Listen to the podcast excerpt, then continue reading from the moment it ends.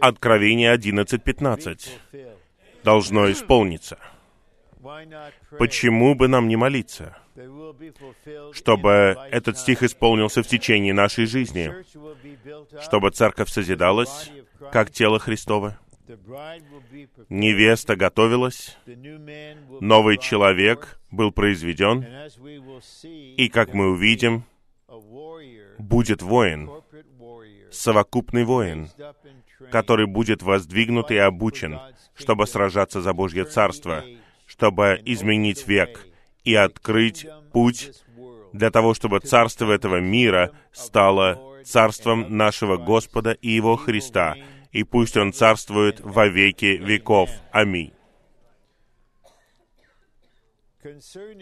Что касается переживания, действительно, жития в вознесении с превознесенным Христом, существует две стороны.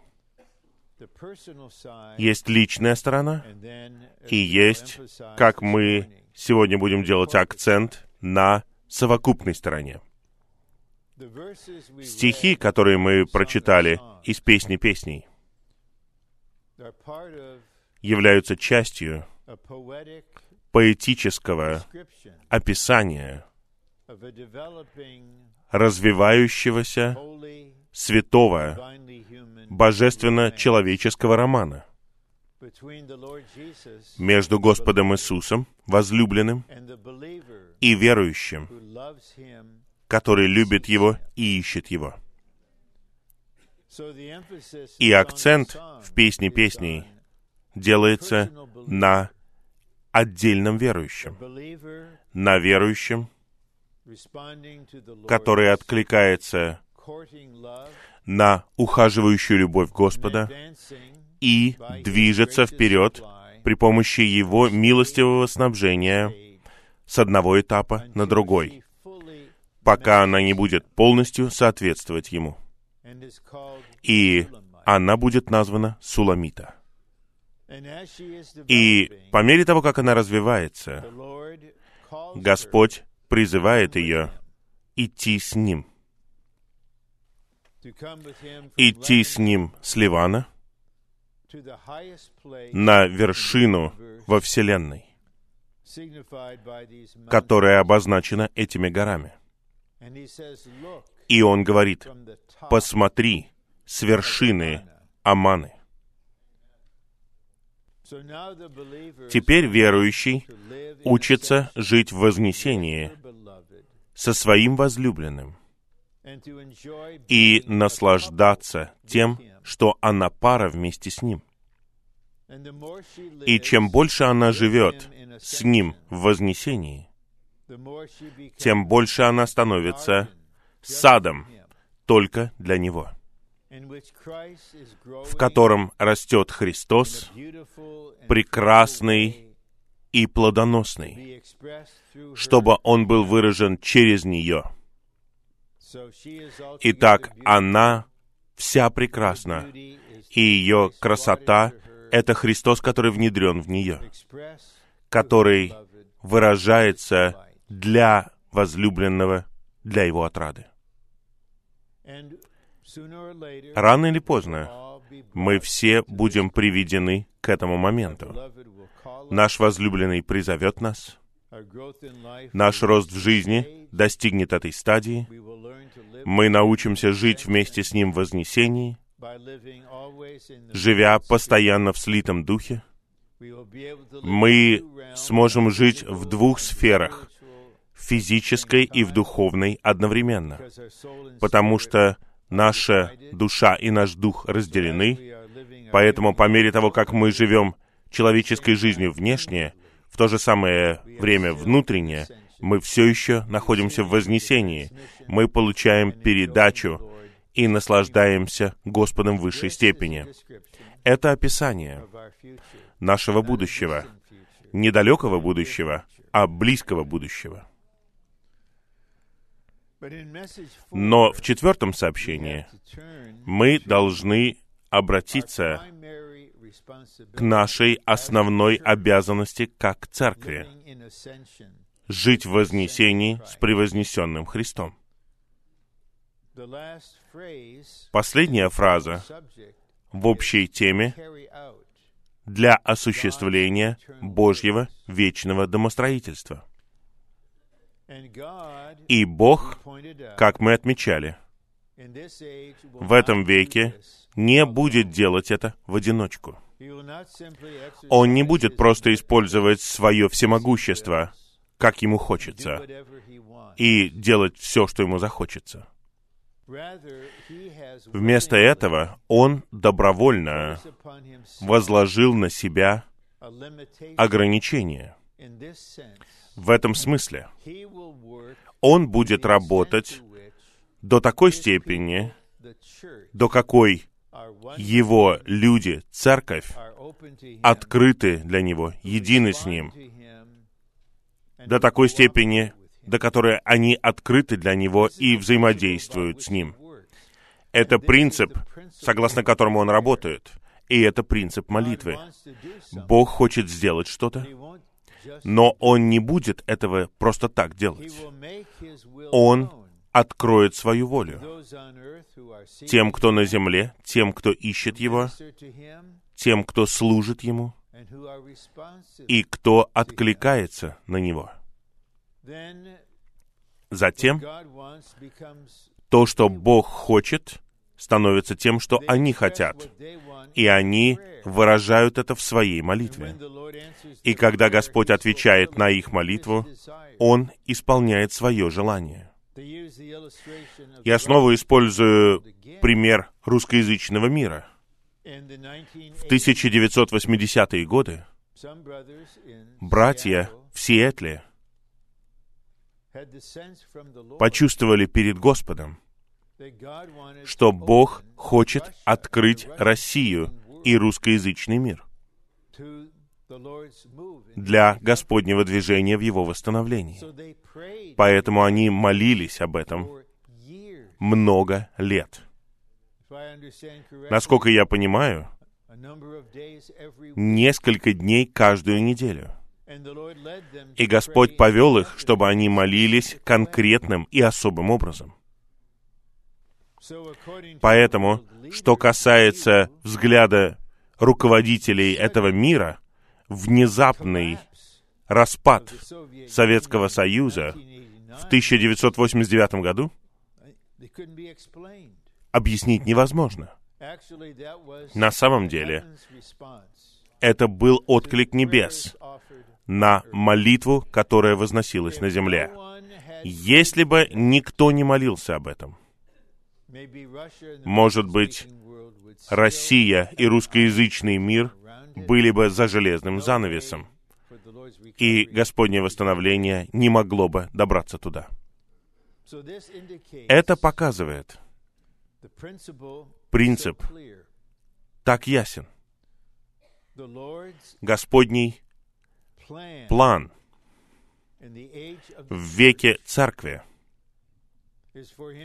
предназначен для того, чтобы он двигался на земле и осуществлял свою волю до такой степени, до какой мы позволяем ему это делать. Поэтому нам нужно приносить Христа как всесожжение, открываться Ему без каких-либо мнений, без каких-либо субъективных чувств. Мы просто открываемся для Него, мы едины с Ним, и мы готовы откликнуться. И я хотел бы кратко упомянуть о том, что нас ожидает кое-что впереди. Еще до того, как этот год закончится, будет определенное служение. Согласно 110-му псалму, будет время, которое называется Днем войны. И есть этот стих. Твой народ добровольно принесет себя в день твоей войны, в великолепие своего посвящения. Итак, Господу необходимо, чтобы многие верующие члены Его тела откликнулись на Его призыв и отдали себя в этот важный момент. Разве вы не ощущаете, что мы быстро приближаемся к концу? Разве у вас нет такого чувства? Многие, многие святые, это не политическое утверждение, многие святые реагируют таким образом, когда узнают, что было принято решение перенести посольство США из Тель-Авива в Иерусалим. Это не мелочь. Мы должны задаться вопросом, что это означает для Господа. И рано или поздно что-то произойдет. И расчистит храмовую гору в Иерусалиме. Это произойдет. Многие в XIX столетии, те, кто искал Господа, молились о воссоздании народа Израиля. Это произошло в 1948 году. Есть пророчество в Евангелии от Луки о том, что Иерусалим будет попираем язычниками до времени воссоздания в 1967 году. Многие из нас были на земле, и многие из нас ясно это помнят. Святой город Иерусалим был восстановлен. И хотя один мирской руководитель хотел, чтобы Израиль вернулся в границы до 67 года, очень сомневаюсь, что Бог хочет того же самого. Итак, мы как церковь, это не что-то личное, это не что-то индивидуалистичное, это что-то совокупное. То, что мы рассматриваем в четвертом сообщении, может быть осуществлено только церковью совокупно. И братьями и сестрами, неважно, на каком они этапе в своем развитии, они являются частью церкви совокупно. Жить в вознесении с превознесенным Христом, чтобы делать две вещи. Чтобы молиться с властью и участвовать в духовной войне — чтобы принести Царство Божье. Это сообщение по своей цели главным образом предназначено для того, чтобы мы научились получать видение и были бы озарены. Это не призыв к войне. Скоро, уверяю вас, скоро, уверяю, Господь в своем восстановлении протрубит в трубу повсюду. Пришло время. Пришло время, чтобы мы, как тело Христова, как поместные церкви, которые выражают тело Христова, поднялись как один человек и сражались за Царство Божье. И сражались бы за то, чтобы Господь вернулся и завладел землей. Но это предназначено для нашего научения. И я хотел бы прочитать вам гимн, который у нас в брошюрах. Он написан братом Вочманом Ни. И гимн показывает, какое молитвенное служение было у этого брата, и как он изо всех сил старался привести верующих в такое молитвенное служение. Гимн 767 на английском, 514 на русском. «Учи молиться нас, Господь, чтоб враг от нас бежал, чтоб силу нам его связать, чтоб раб свободным стал». Учи молиться и в бою бестрепетными быть, чтоб нам твердыню сокрушить, врага, чтоб устрашить. Учи в молитве жезл твой брать под кровь Твою придя, что пали силы в воздухе, и дрогнула земля. Брат Ни не преувеличивает. Он не драматизирует. Он переживал все это. Именно когда он был в тюрьме, в Китае происходила культурная революция. Это была настоящая смута. Только Господь знает, какие молитвы с властью были за этой ситуацией. Только Господь знает, какие молитвы возносились 20 лет в этой ситуации. Четвертый куплет. «Молитвой, верой научи, трудиться нас с Тобой, и знать, победа есть у нас, и власть Твоя, Господь».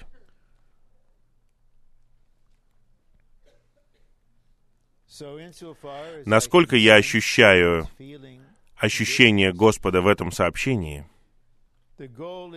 цель не в том, чтобы возбудить нас, чтобы мы пришли в восторг и высвободили много природной энергии.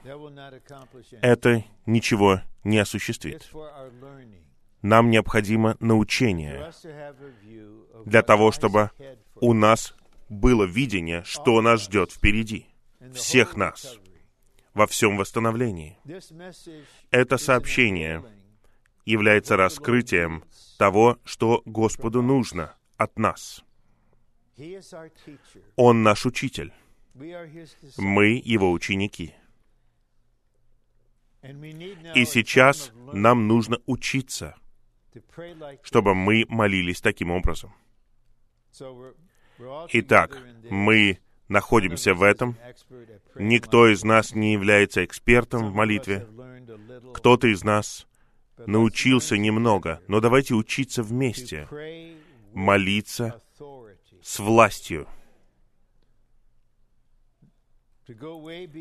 двигаться далее обычных молитв, в которых мы просим Господа сделать что-то.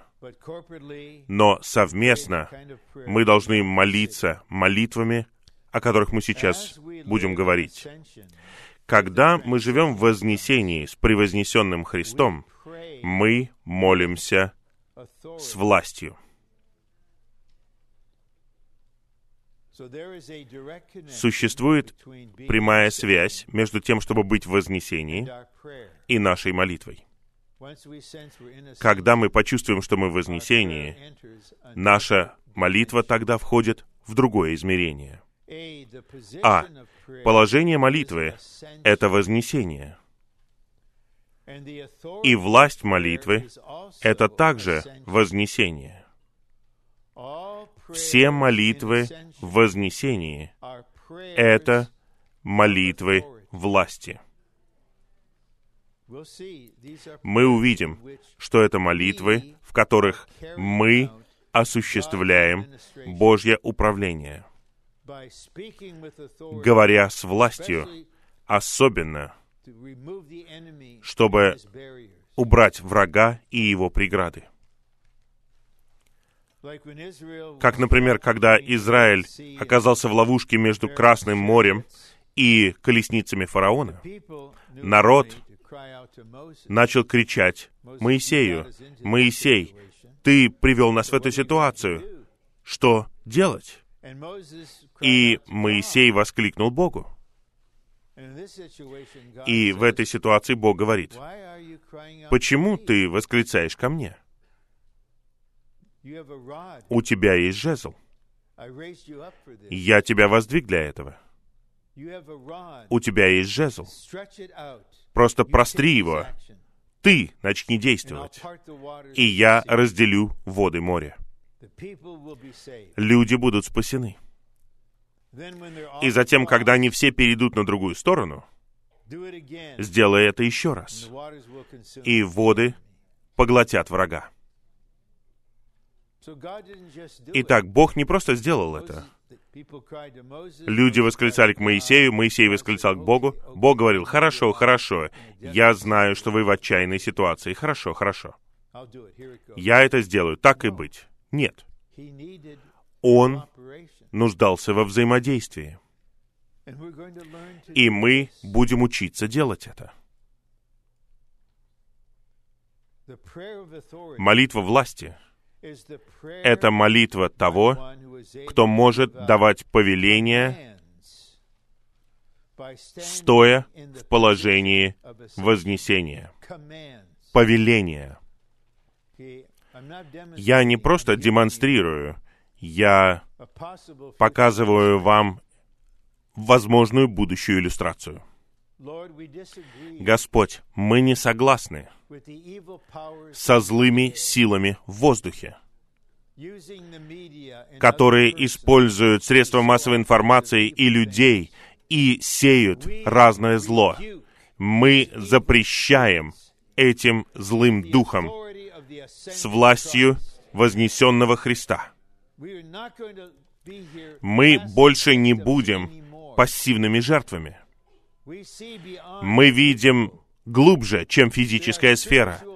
Есть духовные силы, стоящие за тем, что происходит среди нас в этой стране. И мы должны смотреть глубже политики. Мы должны видеть духовную сферу, потому что мы смотрим с вершины Аманы, и у нас есть ясность. Есть начальство и власти во многих частях этой страны. Мы знаем это из книги пророка Даниила. Есть власти над Грецией. Поэтому война бушевала три недели, прежде чем Даниил получил ответ на молитву. И ангел сказал, я сражался, а теперь я буду сражаться против другого злого ангела. Итак, нам нужно научиться этому. И мы научимся давать повеление, стоя в положении вознесения. Мы не просто повелеваем Богу, мы повелеваем от лица Бога. Мы напрямую говорим этой ситуации. Поэтому Господь показал, если у тебя есть вера размером с небольшое семя, ты можешь сказать этой горе, и она будет брошена в море. Я верю, что когда братья молились в отношении России, были препятствия. Они говорили им, просто уйди с пути. Мы движемся в русскоязычный мир. Твое время закончилось. Царство Божье пришло. Два. Если мы будем находиться в положении вознесения, наша молитва будет равнозначна Божьему управлению. Это будет исполнением Его повелений. Сначала мы молимся Ему в ответ на то, что мы знаем, чего Он хочет от нас, и в конечном итоге мы понимаем, что Он хочет, чтобы мы протянули жезл. Ты мой товарищ. Ты обитаешь здесь со мной. Ты моя жена, воин. Я обучаю тебя для окончательного сражения при Армагеддоне. Ты молился мне уже достаточно. Теперь ты говори ситуации напрямую. Ты мой представитель. Я отдаю свою власть тебе. Твоя молитва — это осуществление моего управления. О, я хочу быть на таких молитвенных собраниях. Я хочу учиться делать это вместе с вами. Б. Самая важная молитва и самая духовная молитва — это молитва власти. Молитва власти — это повелевающая молитва. она основана на власти. Я хотел бы прочитать вам Евангелие от Марка, главу 11, стихи с 20 по 24. Это отрывок, который нам нужно молитвенно прочитать и размышлять над ним.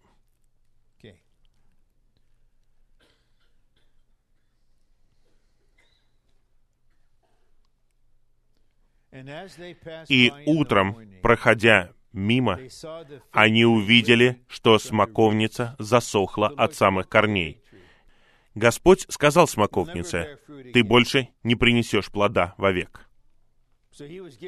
Он сказал повелевающее слово. И эта смоковница является символом народа Израиля в том состоянии. И Петр, вспомнив, говорит ему, «Рави, вот смоковница, которую ты проклял, засохла». Петр был шокирован. Господь, ты сказал что-то дереву, и оно засохло. Но Господь знал, что как только Он сказал это слово, все свершилось. Ему не нужно было вставать рано утром еще до учеников и побежать и посмотреть, что там произошло с этим деревом. Он знал, он знал. Когда он сказал, это было повелевающее слово, основанное на власти. Итак, Господь совершает, на первый взгляд, удивительный поворот. Иисус говорит ему в ответ, «Имейте веру в Бога». Он теперь обучает их молиться с властью. «Имейте веру в Бога». Истинно говорю вам, кто скажет этой горе, «Поднимись и бросься в море», и не усомнится в своем сердце, а будет верить, что то, что он говорит, происходит, будет ему. Это молитва власти. Есть какая-то гора, которая является препятствием. И здесь наше слово обращено не к Богу. «О, Бог, мы восклицаем к Тебе, вот большая гора, мы маленькие люди, и мы застряли». Господь устал от такого нытья. Ему нужна жена-воин, которая соответствует ему, и он будет обучать ее «Говори горе». «Я един с тобой, ты едина со мной». И потом Господь продолжает. «Поэтому говорю вам, все, о чем вы молитесь и просите, верьте, что получили, и будет вам. Это особая вера, связанная с молитвой власти. И некоторые из нас недавно учились этому. Вы знаете, что Господь хочет сделать это. И Он переливает в вас особую веру и вы молитесь, и вы верите, что вы уже получили ответ. И на самом деле вы перестаете молиться. Вы больше не говорите одно и то же снова и снова. И вот пример. Мы с женой должны были поехать навестить церкви в Австралии в прошлом месяце. И как американский гражданин, я легко получаю визу, электронную визу без проблем. Но у нее паспорт другой страны, и требуется серьезная процедура. И я уважаю Австралию, но их требования просто смешные и абсурдные, просто бессмысленные. Но в любом случае, мое негодование ничего не может решить. И, по крайней мере, две сестры, как они молились. Господь, благодарим Тебя за то, что мы получили визу. Но утром, в день нашего отъезда, визы еще не было. Она пришла через несколько часов, когда пришло электронное сообщение, что мы получили визу. Нам нужно быть обученными в подобных маленьких вещах. Мы не можем играть с такой молитвой. У нас или есть вера, которая вкладывается в нас, или ее нет, и вы усваиваете, что для этого требуется определенная мера веры. И поэтому вы говорите с властью, и вы провозглашаете. Вы не видите этого, вы не имеете этого, но вы знаете, что вы получили это. Вот что произошло, когда Господь сказал дереву. Он знал, что как только он произнес эти слова, дереву настал конец. Он верил, что он имеет это. И теперь я хочу сказать нечто удивительное, но нам необходимо это для нашего научения. Есть различие между верой и надеждой. Есть различие между молитвой в вере и молитвой в надежде. Обычно надежда идет первой. И из послания к евреям 11 главы мы знаем, что вера — это овеществление того, на что надеются и убеждение в вещах невидимых. Надежда связана с будущим.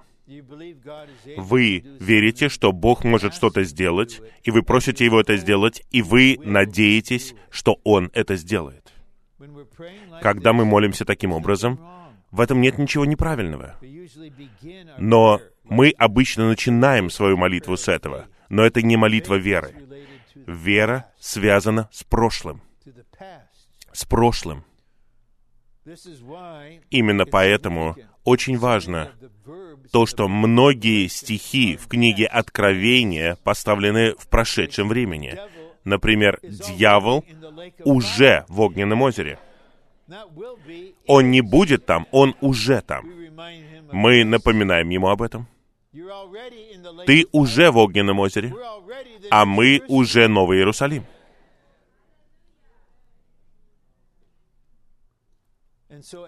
Поэтому, когда мы молимся о чем-то, начиная с надежды, Господь, по мере того, как мы созерцаем Его, отворачиваем взор к Нему, как начинателю и завершителю нашей веры, Он переливает в нас веру для особой молитвы. И мы провозглашаем, «Слава Тебе, Господь! Благодарю Тебя, Господь! Мы уже это получили!» Мы получили. И поскольку вы верите, что вы получили это, вы получите это. Господь хочет, чтобы мы научились молиться таким образом. Итак, давайте учиться. Давайте не пытаться притворяться, что мы умеем это делать. Давайте не спешить использовать такие слова. Мы хотим, чтобы у нас были подлинные переживания. Но у брата не была полная ясность, и однажды он сказал брату, они только что навещали двух братьев, которые болели. И они молились. И брат больной молился. И брат не сказал, этот один брат, он будет исцелен. А другой брат не будет исцелен. Потому что первый мог молиться с верой, а второй только с надеждой. Это не та вещь, с которой мы можем играть. Например, говорить, «Господь, я хочу Мерседес, благодарю Тебя, что у меня он уже есть». Ну, послушайте, мы говорим об исполнении Божьего домостроительства. И, конечно, если это Господне устроение исцелить кого-то, Он даст нам веру, чтобы мы молились таким образом. Если у Господа другое устроение, тогда Он не даст нам веру, и мы будем молиться по-другому. Всему этому нам нужно учиться. Но мы будем обучены говорить горе. И нам нужно начинать с маленьких холмиков, нужно начинать с того, где мы находимся. Вот как виза. Ну, может быть, этого среднего размера холм. В день вашего отъезда, и мы считаем уже часы, мы будем учиться делать это по всей земле. Хорошо. Давайте вперед пойдем. Подпункты к пункту Б. Молитва власти — это повеление, основанное на власти. Молитва власти — это повелевающая молитва. Если мы хотим, чтобы у нас были весомые и ценные молитвы перед Богом, нам нужно быть способными отдавать властные повеления перед Богом. Господь мог это сделать в отношении бури. Он мог сказать ветру «прекрати». Он не говорил «Отец, пожалуйста, мы в этой лодке, и ученики в панике, у меня мир, а у них нет. Пожалуйста, сделай что-то в отношении ветра и волн». Он просто запретил им. И теперь Он хочет, чтобы мы делали то, что делает Он, для осуществления Его домостроительства, как церковь. Я знаю, что это что-то новое для вас, но это что-то восхитительное, что-то приятное, это побуждает нас искать. Поэтому мы можем отдавать властные повеления перед Богом. Сам Бог и Бог в Христе — это угодно Ему, чтобы Его пара была исполнителем этого. Вот для чего Он нас обучает. Смотри, ты хочешь быть победителем? Это означает, что ты хочешь царствовать вместе с Ним? Это означает, что ты будешь царствовать над частью земли? Как ты думаешь, разве нам не нужно какое-то обучение? прежде чем мы сможем покорять народы железным жезлом и подчинить всех людей на своей территории. Я хочу учиться этому. Я хотел бы, чтобы были такие молитвы на каждом молитвенном собрании. Молитва власти, пункт В, имеет два аспекта — связывание и развязывание. Обычные молитвы — это молитвы, которые просят Бога связать и развязать. Я был на разных молитвенных собраниях, где, нужно сказать откровенно, мое внутреннее чувство отличается от того, что выражается в молитвах. Святые искренне молятся. Господь, свяжи это. Господь, свяжи это. Но внутри, у меня, я не хочу приносить разлад на молитвенное собрание, просто молясь иначе. Но внутри у меня есть чувство «нет». Господь хочет, чтобы мы сказали, «Господь, мы связываем это». Небеса уже связали эту порочную вещь, эту бесовскую вещь, эти нападки, эту работу, которая уводит наших молодых людей. Небеса уже связали работу врага, который захватывает молодых людей. Теперь мы не просто восклицаем, мы связываем. Мы связываем врага. Мы запрещаем ему. Убери руки. Это посвященные молодые люди. Они посвящены Богу в тот день, когда они родились. Убери руки от них. Вот это повеление, враг. И будет еще больше повелений.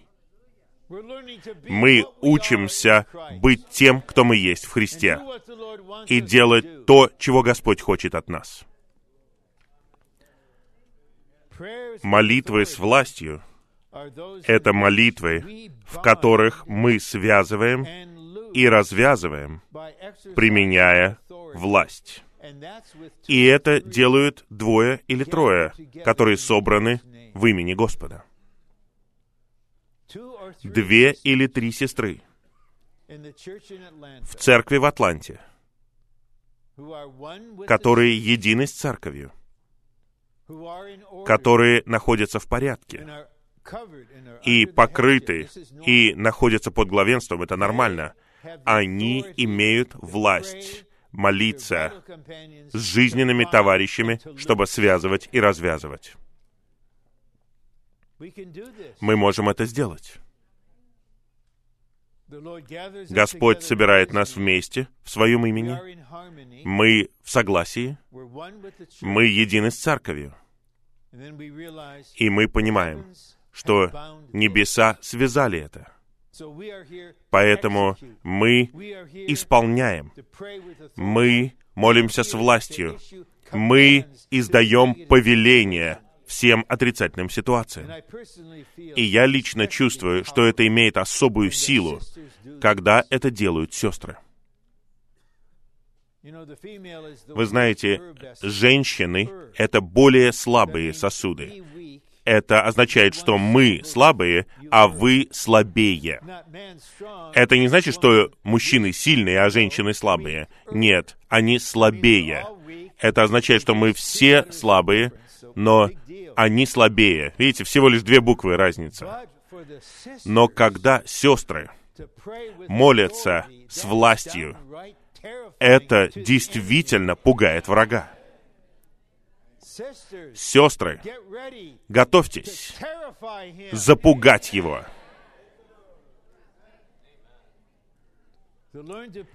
Научитесь молиться таким образом. Г. Когда церковь молится с властью, она правит над адом. Потому что ключи от смерти и ада в руке у Господа. У Него есть власть. Теперь мы едины с Ним в вознесении, и Он дает ее нам. Когда мы правим над этим. Церковь имеет власть править над всем сатанинским. Разве это не открывает огромную сферу для нас? Мы различаем что-то сатанинское. Мое чувство такое. Все отрицание того, что Бог сотворил мужчину и женщину, мужчину и женщину сотворил их, откуда все это исходит? Это странная идея о том, что сегодня я она, а вчера я был он. Это что-то сатанинское. Это в школах. Мы не будем этого терпеть. Мы отвергаем это сатанинское учение. Мы не позволим нашим детям оказаться под влиянием этого. Мы не просто опустим руки от отчаяния.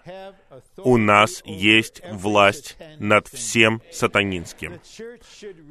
Церковь должна покорить всю деятельность злых духов посредством молитвы и применять владычество в результате молитвы.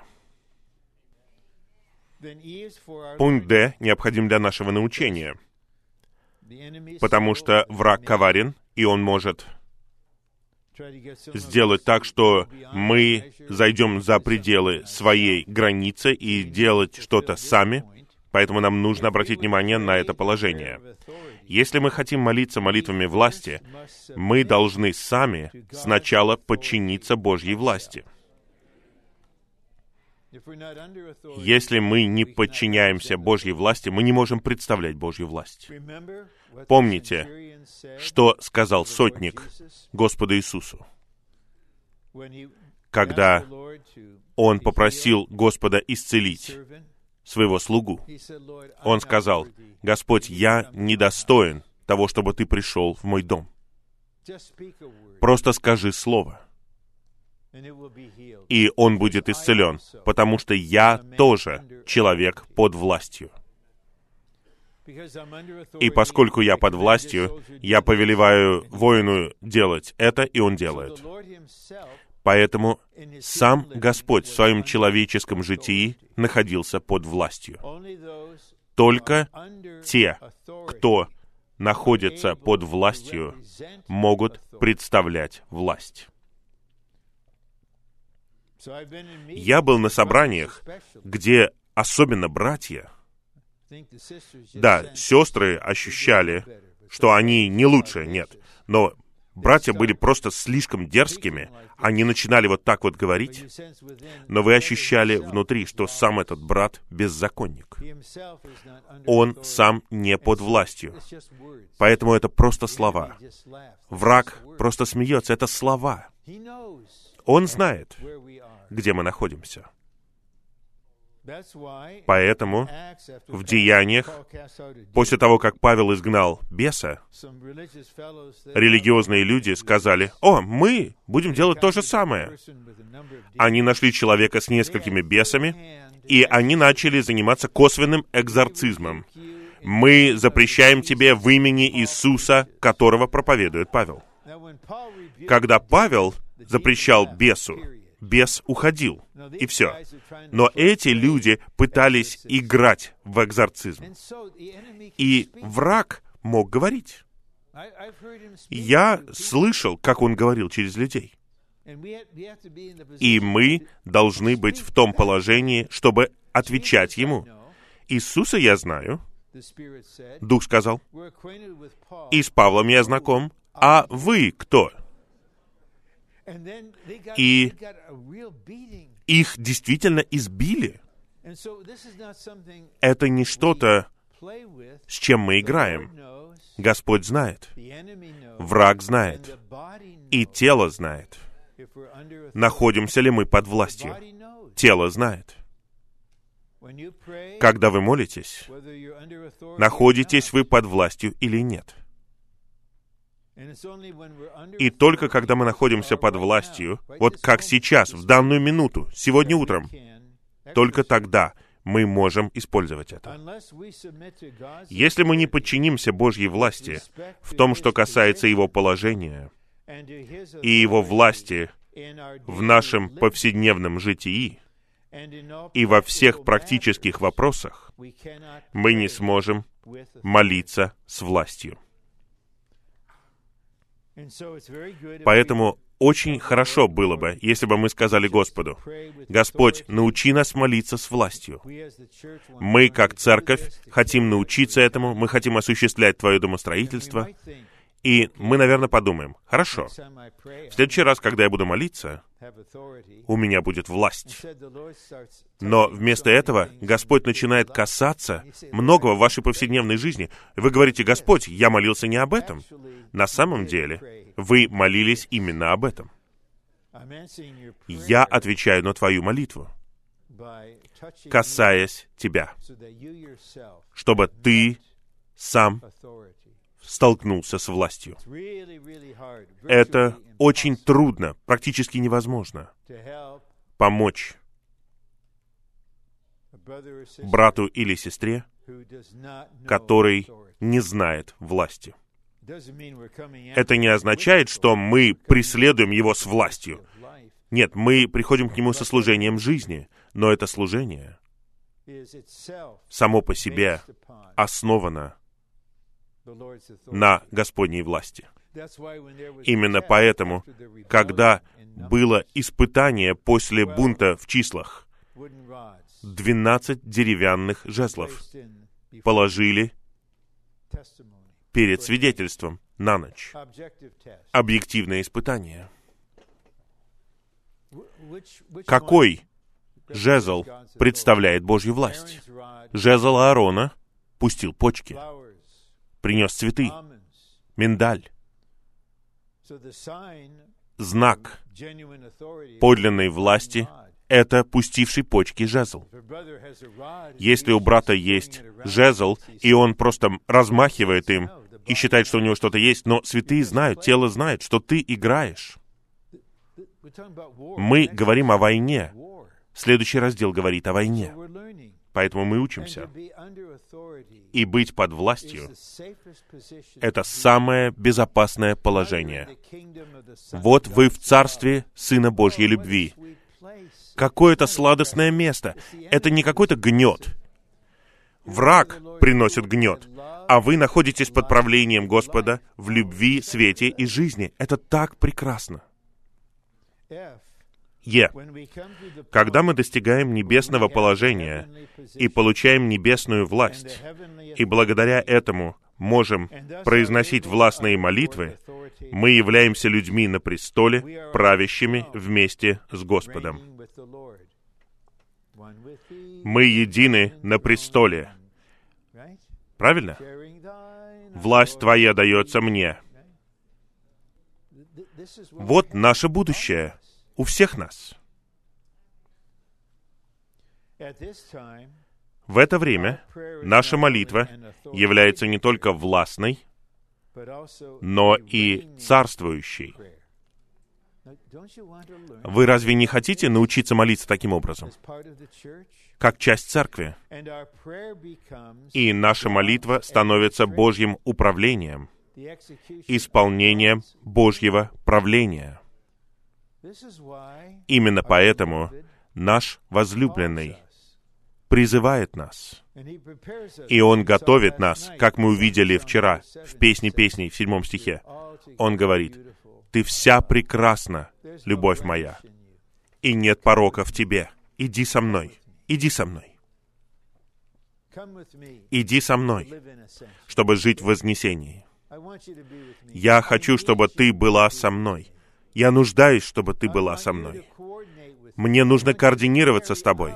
Я хочу, чтобы ты осуществляла управление, которое доверено мне.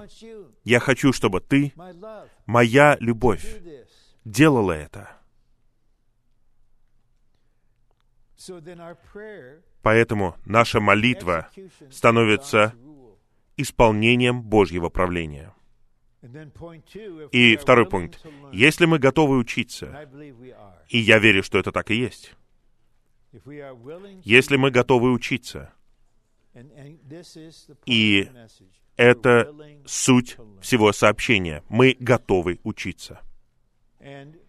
И мы научимся всему не за полгода. В течение следующих нескольких лет мы сможем научиться многому. И я верю, что до конца 2020 года многие святые, многие церкви будут молиться таким образом. И Господь будет использовать наши молитвы не просто для созидания церкви и для приготовления невесты, но Он будет использовать наши молитвы, чтобы приготовить ситуацию в мире для последнего конца. Я вкусил это на одном молитвенном собрании в Анахайме, где-то лет пять назад. Мой младший сын спросил у меня, могу ли я с ним куда-нибудь поехать, куда я его отвезу. В итоге у меня появилось водительство отвезти его в Израиль. И мы посещали общество восстановления храма. И он говорил с женщиной-гидом. Она думала уйти с этой должности и попросила Раввина благословить ее. Но Раввин сказал, «Тебя что, не интересует восстановление храма?» Она сказала, «Интересует». И он сказал, «Тогда ты должна жить для этого». И я был так затронут их бременем о восстановлении храма. Господь, насколько я облечен, сколько у нас бремени о созидании церкви. Но я принес святым отчет о храме, и Господь дал нам очень сильные молитвы о том, чтобы место для храма было расчищено. Это не просто произойдет. Мы дадим повелевающие молитвы в надлежащее время. Господь не просто поведет нас заранее. Не надо делать это в качестве импульса, но мы скажем, Господь, сейчас расчисти площадку, открой путь. И я скажу вам, когда вы включите телефон, и вы получите эти вести, срочные новости. Ракета отклонилась от курса и взорвала мечеть. Евреи собрались на Храмовой горе. Арабские государства объявляют войну. И вы понимаете, мы, о, мы говорим о том, что это может произойти через несколько лет. Мы будем каналом, при помощи которого Господь это сделает. Поэтому, если мы готовы учиться, мы достигнем места, где мы сможем произносить такие молитвы для исполнения Божьего вечного замысла. Мы придем к этому. Мы еще этого не достигли. Я лично этого еще не достиг. Просто немножко. Но мы вместе достигнем этого. И я уверен, что у нас будут молитвенные собрания, которые превзойдут любые наши мечты. Я уверен, что мы будем помнить их в Новом Иерусалиме. Мы молились об этом. А теперь мы переходим ко второму положению. Когда мы живем в Вознесении с превознесенным Христом, мы участвуем в духовной войне ради Царства Божьего.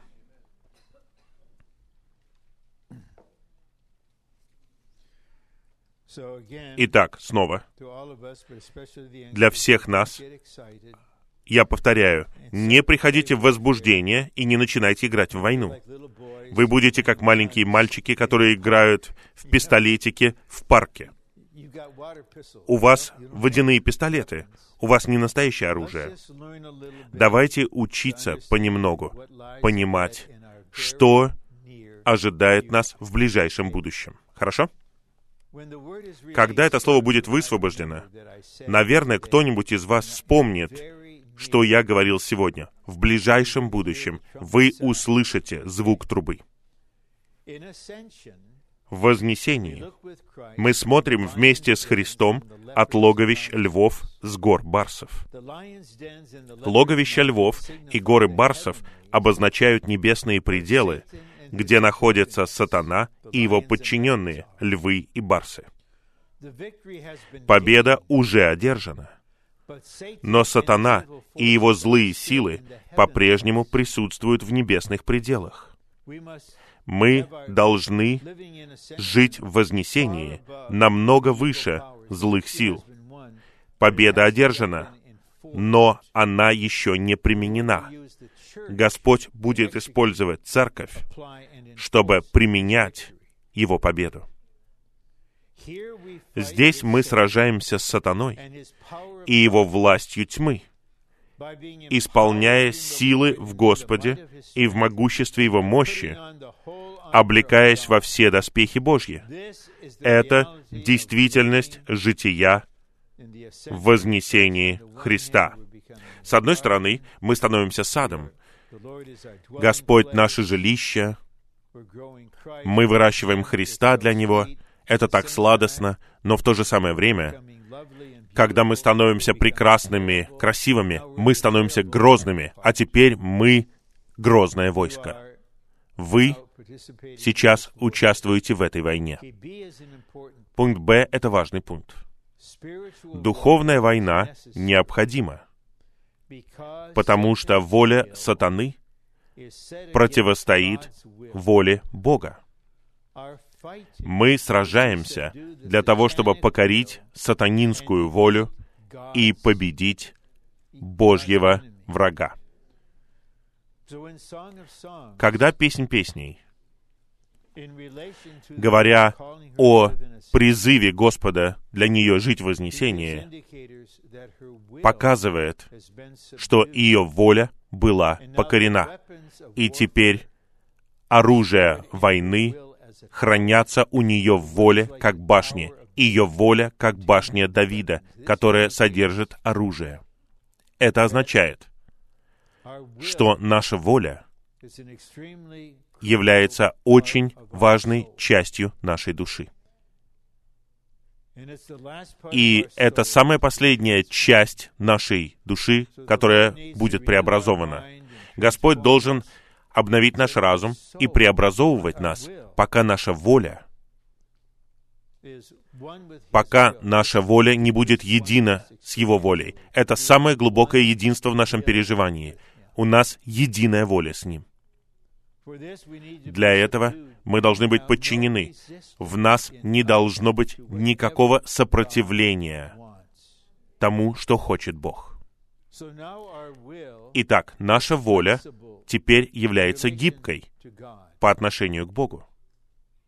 Другими словами, все, что он говорит, и если он меняет свою стратегию во времени, мы не как маленькие дети. «О, ты сказал, ты обещал, что ты сделаешь это, а теперь ты не делаешь это, как ты обещал». Например, вы обещали его отвезти в парк, а начался дождь, а они плачут. «Почему ты нас в парк не ведешь?»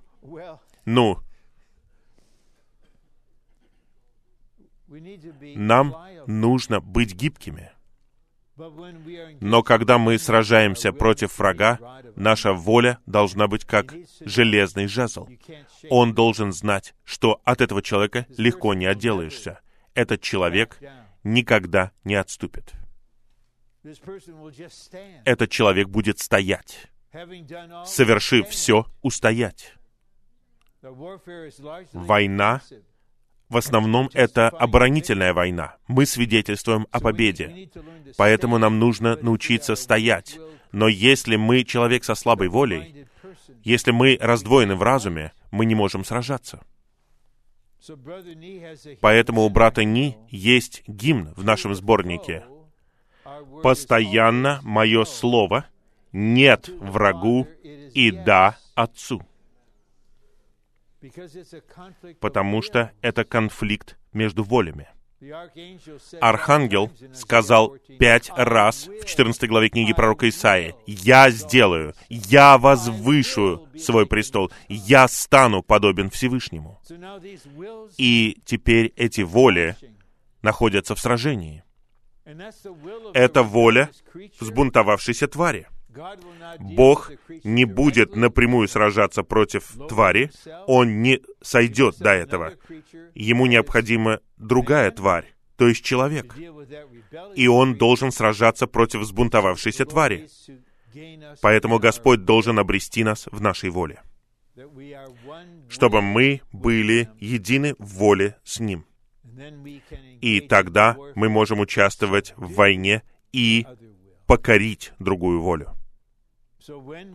Поэтому, когда мы находимся в таком состоянии, вознесении, и мы повелеваем с властью, враг должен послушаться, потому что мы в одной воле со всевластным Богом. Мы провозглашаем Его повеление. Это произойдет. Мы были сотворены для того, чтобы выражать Бога и представлять Его с Его властью, чтобы покончить с врагом и восстановить землю. В. Чтобы участвовать в духовной войне, мы должны сохранять положение Вознесения. Итак, мы учимся сохранять. И пока мы учимся, мы будем вверху и внизу. Мы будем в и вне. В и наверху, и внизу, и вне. Мы все одинаковые. Мы все учимся. Но во все большей степени мы будем вверху и в. Вверху значит в, а внизу значит вне. В духе, в вознесении. Духовная война, о которой говорится в Ефесянам 6 главе стихах 10 по 12, основана на положении Вознесения в 2.6. Положение Вознесения делает нас победоносными в сражении, потому что только в положении Вознесения мы можем обладать небесной властью и молиться с властью, чтобы покончить с Божьим врагом. Когда мы молимся на земле, мы можем только просить. Мы не можем применять власть. Но когда мы становимся церковью в Вознесении, и наши молитвенные собрания в Вознесении, мы учимся жить в Вознесении. Тогда у нас будет власть издавать повелевающие молитвы, и мы сможем сражаться. И это все изменит. Это поменяет все. Г. Духовная война основана на победе Христа. Я так рад, что мы пели гимн 92. Разве это не воодушевляющая хвала? Славь Христа, ведь Он победу на Голгофе одержал. Когда сестры пели четвертый куплет, и братья пели, и потом мы хвалили Господа, мы сражаемся не за победу. Мы сражаемся из победы. Мы сражаемся в победе. Наш Господь Иисус — победитель.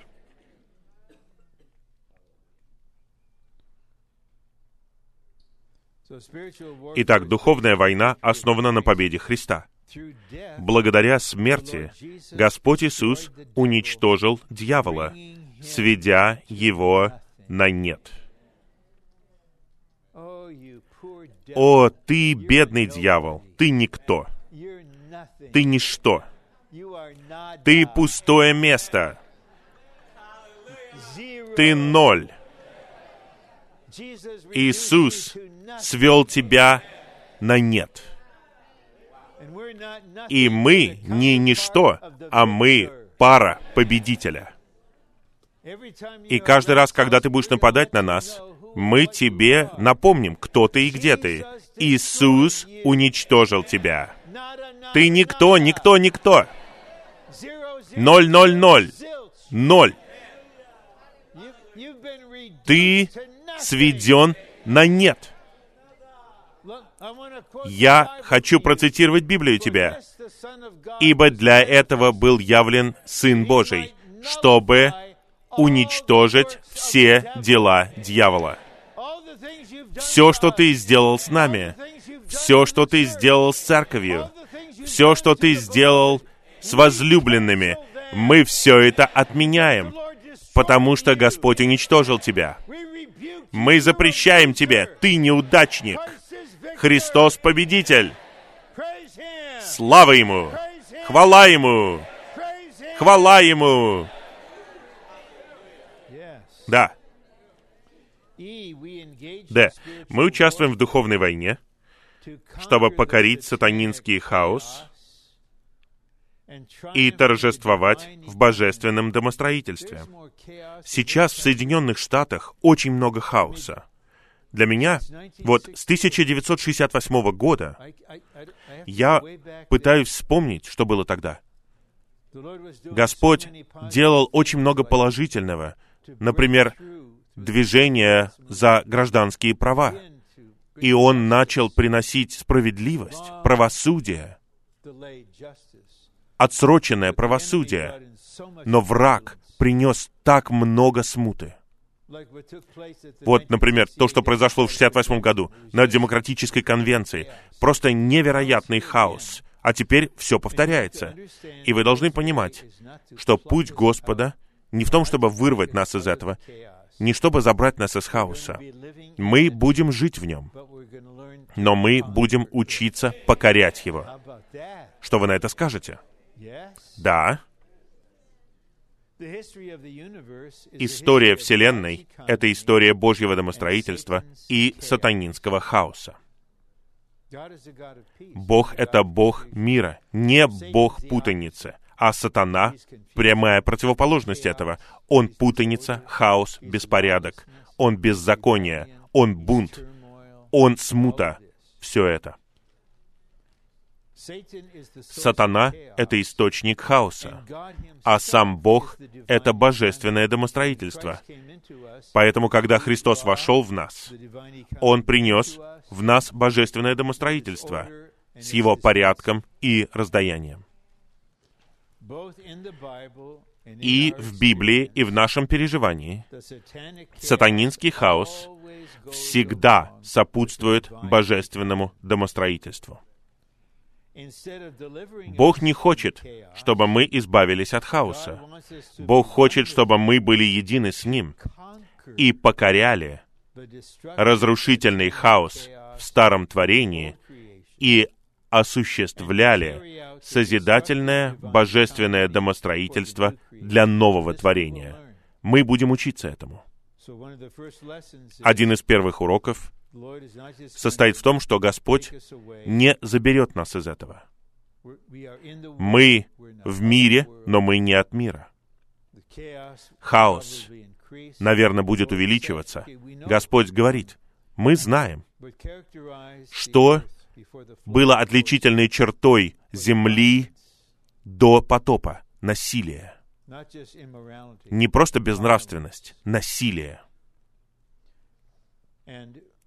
И на самом деле мы живем в обществе полном насилия. Столько игр, в которые играют дети, просто ужасное насилие там. И это лишает людей чувств, вкладывает в них просто бесчеловеческие факторы. И Господь говорит, как было в дни Ноя, так будет и в дни прихода Сына Человеческого. Все будет только хуже. И это ухудшение — это признак грядущего конца. И мы будем здесь, пока живые победители не будут восхищены после того, как храм будет построен, прямо перед тем, как начнется великая скорбь.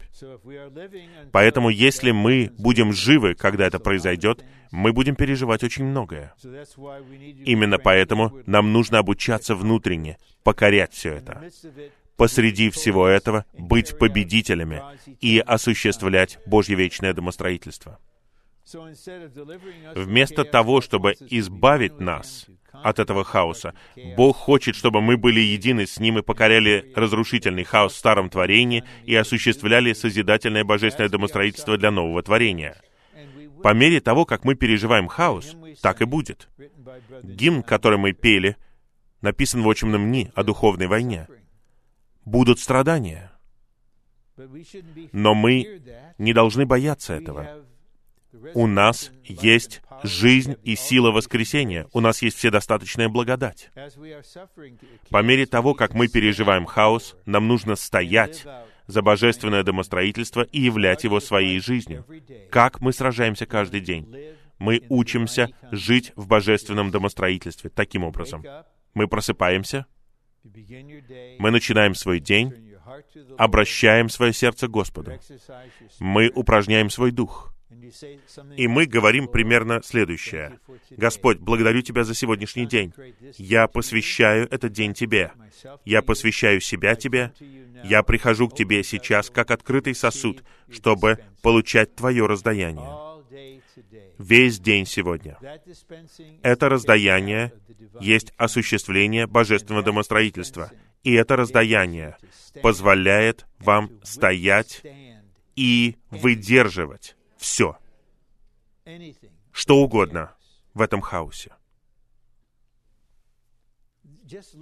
Просто научитесь жить в божественном раздаянии. Не бойтесь приходить к Господу. Если Он должен озарить вас, и вы должны что-то расчистить, ничего страшного. Это все равно, что принять душ. Он хочет накормить вас здоровым завтраком, дать вам приготовленного триединого Бога. В своем сердце Он хочет раздавать себя вам. Е. Нам нужно участвовать в духовной войне за божественное строение. Церковь как тело Христова. Созидание церкви — это военная служба. В книге Неемии они строили стену, и в итоге враг начал угрожать им, и Неемия был не трусом. Он сказал, «Неужели такой человек, как я, будет убегать? Что ты думаешь, я отступлю? Я перестану строить стену? Поэтому он приказал каждому, пусть у вас будет инструмент в одной руке и оружие в другой руке. Мы распределимся по всей стене, и если враг нападет, где я, я протрублю в трубу, и мы все соберемся там. Мы будем сражаться против врага. Мы не отступим. Итак, мы говорим врагу. Мы будем стоять здесь, пока не придет Иисус. Мы не отступим. Ты будешь отступать. Все дальше и дальше. Ты будешь сброшен с воздуха на землю, с земли в бездну, потом у тебя будет небольшая передышка, небольшой отдых от бездны, а потом тебя ждет огненное озеро, и мы будем там с Господом, и мы будем осуществлять каждый этап этого. Христос победитель, враг. Ты неудачник. И мы стоим в Его победе. И, наконец, цель духовной войны состоит в том, чтобы принести Царство Божье. Царство Божье не просто придет. Господь учил нас молиться. Молиться за то, чтобы Царство пришло. Необходимо, чтобы появились верующие всех возрастов, которые захотят, чтобы этот век закончился. И для того, чтобы Господь пришел и принес Царство. Как я говорил в Кливленде прошлые выходные, очень легко кому-то в моем возрасте говорить, «Господь, я хочу, чтобы век закончился, чтобы царство пришло». О, но когда кто-то, кому двадцать с небольшим, говорит, «Господь, да, я хочу закончить свой университет, я хочу жениться, я хочу, чтобы у меня была семья, но, Господь, больше всего этого, я хочу, чтобы ты вернулся. И я хочу быть частью орудия, которое повернет этот век. Я не просто молюсь, «О, Господь Иисус, приди через 50 лет, после того, как я стану бабушкой и после того, как я проживу жизнь». Нет, должны быть молодые люди на земле, которые любят Господа и Его явление и не любят нынешний век. Духовная война — это война между Царством Божьим и Царством Сатаны. У него есть свое царство, и поэтому эти два царства находятся в войне. Царство Божье — это осуществление божественной воли и свержение власти сатаны властью Божьей. Работа церкви заключается в том, чтобы принести Царство Божье, и благодаря молитве церковь должна высвободить власть Царства Божьего на земле. Итак, глаза Господа все больше обращены к Царству. Он хочет, чтобы Царство пришло, чтобы построенная церковь была средством принести Царство. Он хочет обучать нас, чтобы мы молились молитвами власти. Поэтому, благодаря молитве, мы высвободим власть Царства на всей земле. Господь хочет сделать многое на земле. Поэтому наши молитвы — это средство, чтобы высвободить Его, чтобы Он мог сделать все, что хочет на земле. Это завершает мою часть конференции, но это не заканчивает конференцию, потому что у нас где-то минут 25 осталось для того, чтобы многие дорогие святые выходили к микрофонам, и я снова повторяю — вы, наверное, впервые слышите это. У вас есть доля Христа, которую не имеет никто другой. У вас есть доля благодати, которой нет больше ни у кого. Вы необходимый, незаменимый член тела Христова.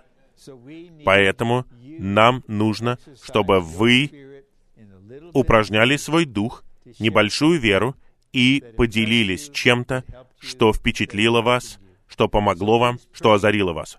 Пожалуйста, помолитесь где-то минуту, если у вас есть водительство с кем-то рядом с вами, и потом брат Тед поведет нас, как мы будем говорить.